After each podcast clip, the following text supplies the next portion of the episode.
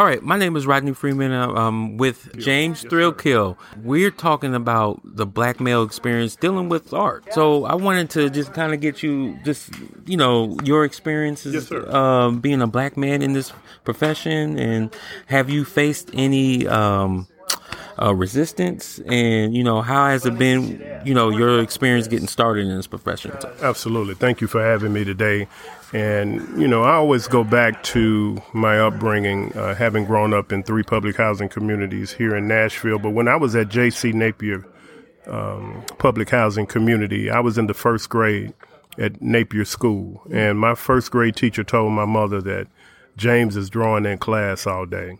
And so that alerted my mother to the fact that there was something special about me in terms of my artistic talent.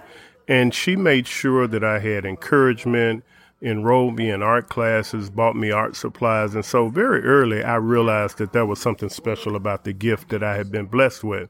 And so um, when I went through high school, I already knew that um, there was an expectation of going to college, but didn't know how I was going to get there because I was the oldest of six kids. And so I started playing sports and having a lot of success with it to the point where I could pretty much decide where I wanted to go to school. And I knew that I was going to major in art. So I ended up playing football at Vanderbilt University and getting a fine arts degree uh, once I finished school. And so really just started uh, participating in. Uh, art activities throughout the community that was highlighted by me uh, doing work at a uh, community center in the Edge Hill community, one of the public housing communities that I had grown up in. And what I did was used art as a catalyst to get kids off the street in a pretty risky neighborhood, you know, and there was tremendous, tremendous talent in the neighborhoods. And through the art program, we were able to connect with young people to talk about the importance of education and self respect, staying off of drugs, and different things like that. And it had tremendous success in that process to the point where we had uh, an Emmy Award that we won for a mural painting program that we developed in the community. And so, my experience with art has been such that uh, you know connecting with the community was really how I got discovered with the work that I was doing with youth, and then from there. I ended up working for the mayor of Nashville as an arts liaison because he had become aware of my role as an artist and my work as a community program director. And so the two of those combined to put me in another scenario where uh, exposure and different things like that uh, came my way, highlighted by being asked to go to South Africa by Warner Brothers Records to do a mural project where I had an opportunity to meet Nelson Mandela and work with some uh, young people in Soweto. I subsequently traveled to um, South America and uh, spent a month in Colombia, um, Medellin, Colombia, working with students and doing projects and murals throughout the community. So for me, um, number one, just having the blessing of talent as an artist has been a tremendous companion to me over the course of my life because I enjoy it so much. But really being able to more or less control the narrative and the imagery of uh, our people, especially black men in positive roles, with all the negative stereotypes that exist out there. With my paintbrush, I can control that narrative and show the dynamic qualities that uh, black men specifically and our people in general represent. So it's been uh, a wonderful experience to be able to use my art to communicate, to connect, and to empower people not only in our community but throughout the world. Oh man, that's that's excellent. I mean, what advice do you offer young black men that that want to get into to, to doing that? Yeah, that's a great question. And I always say to parents when your uh, child shows uh, promise in the area of art, you know, make sure you encourage that. I have run into so many people who said, I used to draw, man, but I just stopped doing it because I didn't think it was nothing special.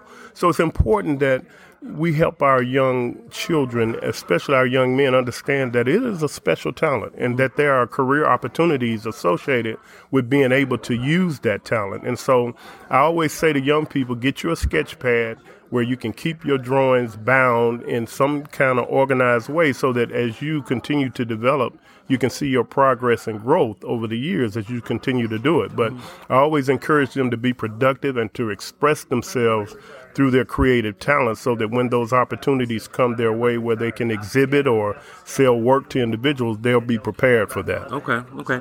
Have you ever faced any like black backlash because of your art? Or has anybody ever resisted your art just because of well, you know, was you doing it as a black man? You know, that's a great question because um, when I first graduated college, I went to uh, Chicago and I had an aunt that lived there who arranged for me to have an interview with Ebony Jet magazine. Mm. And so when I showed Mr. Herbert Temple my portfolio, his first question was, Why are all your images black? Mm. And I'm like, okay, that's the last question I expected wow. in Ebony Jet magazine's office. But he said to me, you're too talented to limit yourself in terms of not showing what you're capable of doing. So mm-hmm. he said it's important that you demonstrate that you can paint anything and everything mm-hmm. so that you broaden your client base. Mm-hmm. And so I learned early on to be very diverse with my imagery, with my approach and my technique to my work. And so my experience has been such that I know that there have been limited opportunities because I was a black artist, mm-hmm. but there have also been immense opportunities because of the advice of that art director who said, show that you can paint a, a, a bowl of fruit or a, mm-hmm. a landscape or a seascape or anything else. And that has been part of what drives my success in having clients from across the board mm-hmm. in terms of people who have purchased my work. But um, I know that a lot of uh, instances, people were surprised to find out that I may have painted something that didn't necessarily um, communicate what my ethnicity was. And then when they found out that it was me, they were a little surprised. But yeah. I said, yeah, my paintbrush goes into every color on the spectrum and I can paint anything. And I always give credit to Mr. Temple for that lesson early on in my life. Oh, James Threalkill, thank you for my pleasure for this podcast, Absolutely. the Black Males Archives, and I really appreciate it. Again, the Black Male Archives is showing positive images of black men and doing good things in the community and you're you're definitely one of us. Thank so you so thank much. you again for my this. pleasure. Absolutely. Thank you, thank you sir. All right. All right. Um, we are back, and we are with. Uh, if you would like to introduce yourself. My name is Thaxton Waters the second. Thaxton Waters is is here, and he was um, giving us a good talk about his artwork. Can you kind of describe your artwork and what inspired you to get into this, and just your your experience being a black man in the art world? Um, well, I'm the proverbial fly in the milk. But but what inspired me to get into art is uh, my dad. I just kind of just watched him. He was like a um, a very instrumental figure in my life. Um, as long as my, as well as my mom, she was a, um, a teacher. She was an educator in uh, Nashville, Tennessee for 35 years plus. So, um, that's where I get my teaching from. We had a library in the house. I could always go into the encyclopedias, National Geographics, and all kind of books that I could go explore and get what I needed for all kind of school projects or just curiosity. So having that kind of background of my dad being a, being a builder, a painter, sketching all the time, like I would just be walking around the house and then look behind the door and then it would just be like a small sketch mm-hmm.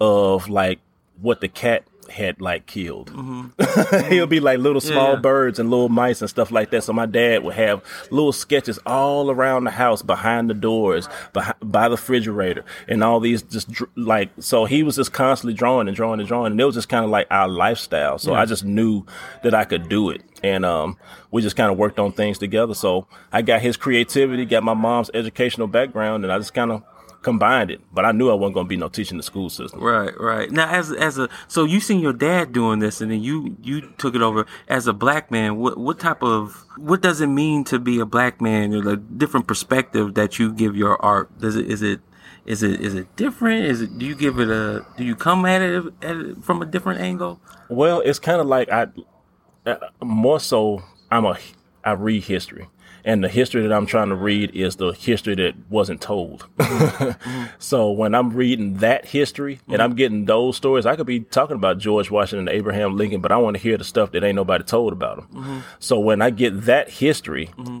it excites me and uh, my curiosity is pricked, and then that's the stuff that I want to tell the next generation because that's the that's what gets them excited. Mm-hmm. Because when they're hearing all these dates of 1776 and 1812 and stuff like that, it's no relation to them. But when mm-hmm. they see what was their great great grandmama doing around then. Mm-hmm. And what was their uncles doing in 1974? When they can get the relation of what was happening, mm-hmm. they get excited about it. And that's what I can do. I go in that history and I tell what was happening with George Washington, the other stories, mm-hmm. Abraham Lincoln, the other stories, you know, all mm-hmm. these pivotal people in history and state and local history. But I tell the more undercover stories about it. Yeah. And then I use my canvas as a place to tell those stories. And you also talked a little bit in your talk um, about this bridging the gap. Mm-hmm. Talk a little bit more about that. What did you mean by bridging the gap between what the generations and how how how do you go about doing that? Yeah, because like my work, I'm fascinated with the 1800s. So like um, I'm always in the 1800s and and researching things, and I know that was a pivotal moment in our country. Started getting into the industrial age, things started picking up, and we started kind of branding ourselves as a country. And um, what was black people doing at that time? Mm-hmm. And since this country is a capitalistic country and needs a permanent underclass, looking at um, looking at black people is a good way to see how democracy develops. Mm-hmm. So, like, um, like my gallery, um, it's it's it centers around historically black colleges and universities, but at the same time, it tells a microcosm because you have Meharry Medical College, you have Fisk University, you have Tennessee State University, and then you have uh, American Baptist College over there. That is a microcosm of the macrocosm because, like I said, the same thing was happening in other cities. Mm-hmm, so mm-hmm. I just try to tell that same story over and over and over again. Mm-hmm, mm-hmm and then this bridging the gap between the generations. Why is that so important? Because they went through so much um, in the '60s, '70s. Um, 50s, 40s, and things like that, the things that they endured, you have a PTSD about it. So by the time I came along in the 80s, it was a lot of uh, um, shame and a lot of hurt and a lot of uh, just trying to get along and trying to uh, get their children not to experience the things that they they endured. Mm-hmm. But um, but with that, it was a lot. It was a lot of stories not getting transferred, mm-hmm. and then there was a lot of resentment being built in my generation. Mm-hmm. So I think I'm here to kind of like bridge that gap through the arts because the arts always kind of like pull people together and they bridge people because mm-hmm. people always come together to listen to some James Brown. I don't care who you are. You know what I'm saying? Old people, young people, everybody gonna be dancing in the room with some James Brown. Come on. So like the arts always bring people together, you know, mm-hmm. visuals always bring people together. Hmm. And what are you doing now? What, what type of mentoring are you doing with uh, black men or just black children in general to get them into the to the arts world? Uh, well, I try to connect them with. I, well, I try to see what their outlook is and what they want to do with art. But I always try to get them. Um, I look at the artist to have a certain work ethic, mm-hmm. and then uh, if they have a certain work ethic, that's the ones because you can translate things to artists. But if they take the information and then come back to you, you know they're thirsty, mm-hmm. because that's the ones I really focus on. Mm-hmm. And um, so I mentor them and then I really like put the information into them. And I, I really see, since I'm so steeped in history and, and, and other artists and stuff like that, I see their influences in those particular artists. And I'd be like, Hey, you need to go check out this person. You need to probably look at this person. You probably need to read about that person. Mm-hmm. And then if they bring that back to me, Mm-hmm. I know I got a good student. Okay. You see what I'm saying? Okay. So, but if they just gone off and I'm like, hey, did you ever read that? And it's like, man, I never did get to it. I'd be like, okay. So you really tested them to see, you know, you know, if they were really gonna, you know, keep up with it. Well, yeah, it's just, yeah, you just seeing the type of different type of student that you have because yeah. even the ones who uh, don't take it and run with it, mm. I, like I said before, I love my people so much. I just got to give him a different type of medicine. Mm. Interesting, interesting. Have you ever have you ever faced um, um, any backlash because of your artwork, or have you ever have they, you know, meaning have any white people ever been resistant of your artwork? No, because when you tell the truth, they can't deny it. they might not like it. They might they, they might the faces might change change colors or whatever. But mm-hmm. these are conversations that got to be had. Mm-hmm. You know what I'm saying? Because mm-hmm. um, it's like the, the quote always goes: "It's no shame in being the slave. It's the the the, the shame is being the slave master." Mm. Mm. So it's just like just like what I I painted in this this current collection. Mm-hmm. Um, I painted us in gold, so you you can see us slightly, but you really can't see the ones who was enduring and going through the gauntlet of all these civil rights struggles. But you see the ones who was doing it. Mm-hmm. You see the ones who was throwing rocks, hitting people over the head, mm-hmm. dragging people. You see those faces. Mm-hmm. So it's just like, um, no, you can't. You you just got to tell the truth. Yeah, it's just like I didn't take those pictures. Yeah. Okay. Okay. Cool. Well, sir, thank you again for joining us for the the Black Male Archives. Again, we're just trying to promote positive black images, uh, stories about black males, mm-hmm. and you're definitely one of them. So I appreciate thank you doing you. this. Thank you so much. Thank you, sir. All right, brother. All right, man. Yes, sir. All right.